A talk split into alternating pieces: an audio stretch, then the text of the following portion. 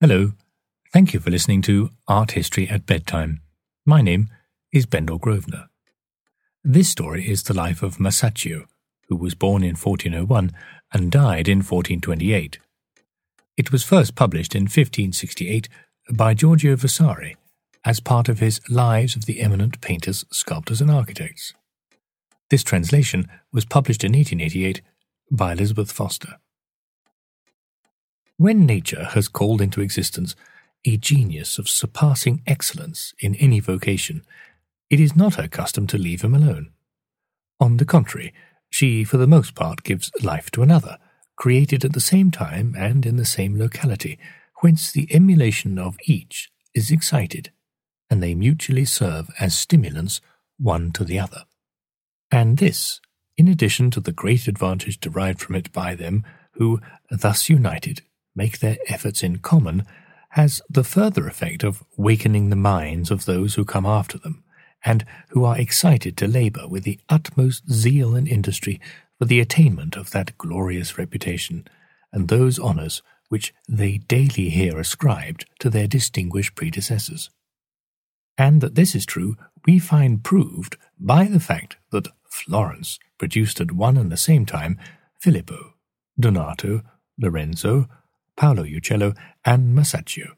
each most excellent in his peculiar walk, and all contributing to banish the coarse and hard manner which had prevailed up to the period of their existence.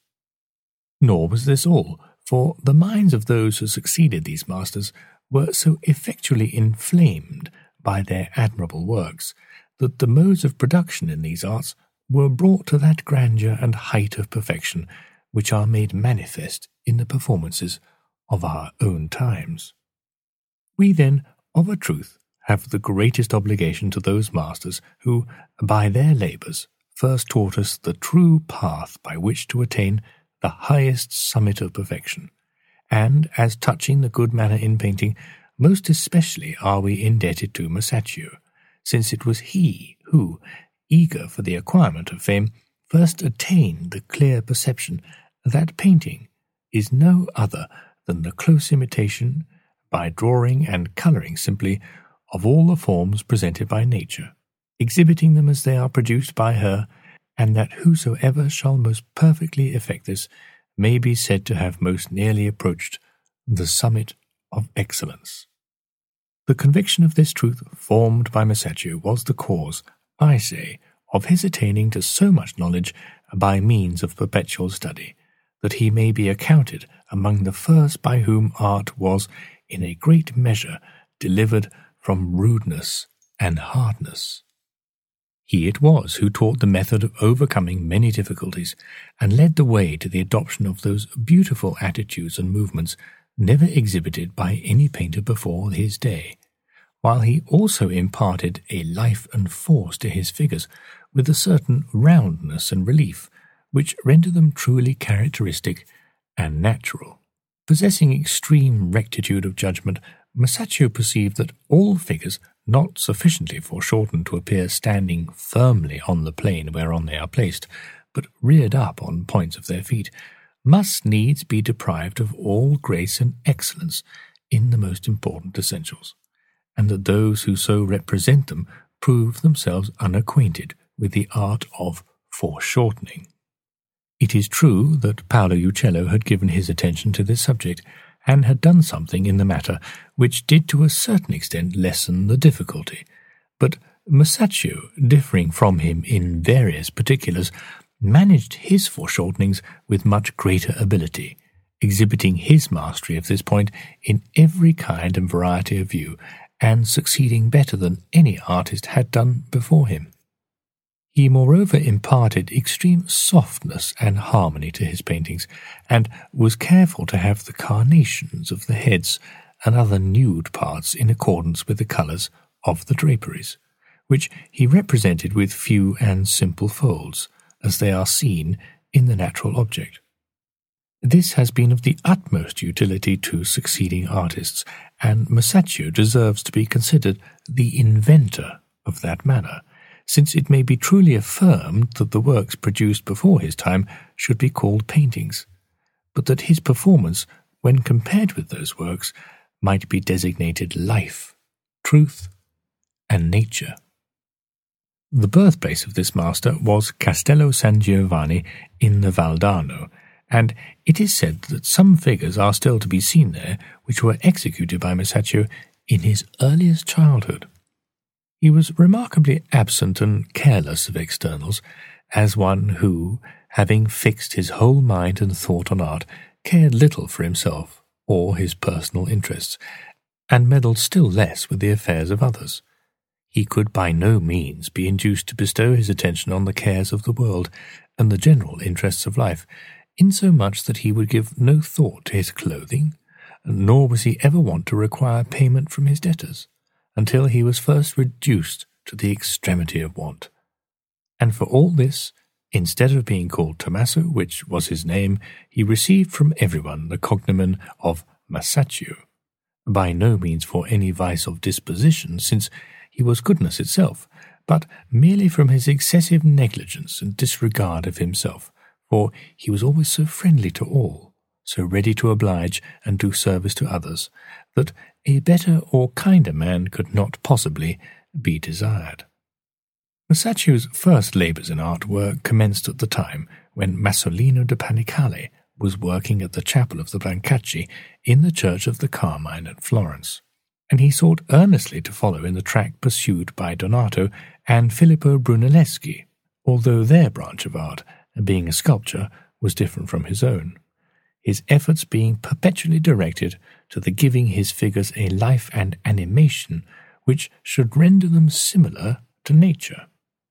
The outlines and colouring of Masaccio are so different from those of the masters preceding him that his works may be safely brought in comparison with the drawing and colouring of any produced in later times. Studious and persevering in his labours, this artist successfully coped with the difficulties of perspective, which he overcame most admirably with true artistic skill, as may be seen in a story representing Christ curing a man possessed by a demon which comprises a number of small figures. In this work are buildings beautifully drawn in perspective, and so treated that the inside is seen at the same time. The artist having taken the view of these buildings, not as presented in front, but as seen in the sides and angles, to the great increase of the difficulty. Masaccio gave much more attention than had ever been bestowed by previous masters to the foreshortening of his figures and the treatment of the naked form. He had great facility of handling, and his figures, as we have said, were of the utmost simplicity. But not finding himself at his ease in Florence, and stimulated by his love and zeal for art, the master resolved to proceed to Rome, that he might there learn to surpass others, and this he effected. But Masaccio, having received intelligence that Cosimo de' Medici, from whom he had received favour and protection, had been recalled from exile, again repaired to Florence. There, Masolino de Panicale being dead, Masaccio was appointed to continue the paintings of the Brancacci chapel in the church of the Carmine, which had been left unfinished, as we have said, by the death of Masolino.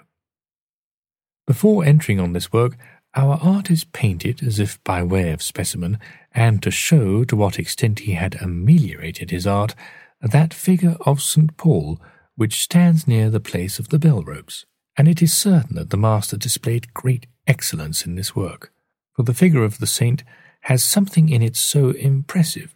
and is so beautiful and lifelike that it seems to want nothing but speech. In this picture, Masaccio also afforded further proof of his mastery over the difficulties of foreshortening. The powers of this artist, as regards that point, were indeed truly wonderful, as may be seen even now in the feet of this apostle, where he has overcome the difficulty in a manner that may well be admired, when we consider the rude ancient fashion of placing all the figures on the points of their feet. And this manner was persisted in even to his day, not having been fully corrected by the older artists. But remarkable above all the rest is the story which represents St. Peter, when, by command of Christ, he draws money to pay the tribute from the mouth of the fish. For besides that we have here the portrait of Masaccio himself, in the figure of one of the apostles, the last painted by his own hand with the aid of a mirror, and so admirably done that it seems to live and breathe. There is, moreover, great spirit in the figure of St. Peter as he looks inquiringly towards Jesus, while the attention given to the apostles by what is taking place as they stand around their Master, awaiting his determination, is expressed with so much truth, and their various attitudes and gestures are so full of animation that they seem to be those of living men. This chapel has indeed been continually frequented by an infinite number of students and masters, for the sake of the benefit to be derived from these works, in which there are still some heads so beautiful and lifelike that we may safely affirm no artist of that period to have approached so nearly to the manner of the moderns as did Masaccio to the truth of which we have testimony in the fact that all the most celebrated sculptors and painters since Masaccio's day have become excellent and illustrious by studying their art in this chapel. Among these may be enumerated Fra Giovanni da Fiesole, Fra Filippo, Filippino, who completed the work, Alesso Baldovinetti, Andrea del Castagno, Andrea del Verrocchio, Domenico del Ghirlandaio, Sandro de Botticello, Leonardo da Vinci, Pietro Perugino, Fra Bartolommeo, Mariotto Albertinelli, and the sublime Michelangelo Buonarroti. Raphael of Urbino also made his first commencement of his exquisite manner in this place, and to these must be added Granaccio, Lorenzo di Credi, Ridolfo de Ghirlandaio, Andrea del Sarto, Jacopo da Pontormo Perino del Vaga, and Toto del Nunziata. All, in short, who have sought to acquire their art in its perfection, have constantly repaired to study it in this chapel. But although the works of Masaccio have ever been held in such high estimation, yet it is nevertheless the opinion, or rather the firm belief of many, that he would have done still greater things for art had not death, which tore him from us at the age of twenty six, so prematurely deprived the world of this great master.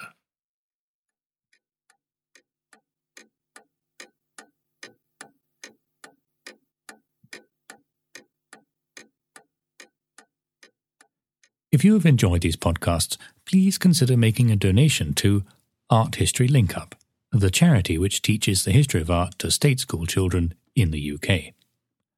Art History Link Up is continuing its classes online during the pandemic, but would benefit from all our help. Donation details can be found on their website, arthistorylinkup.org. Thank you.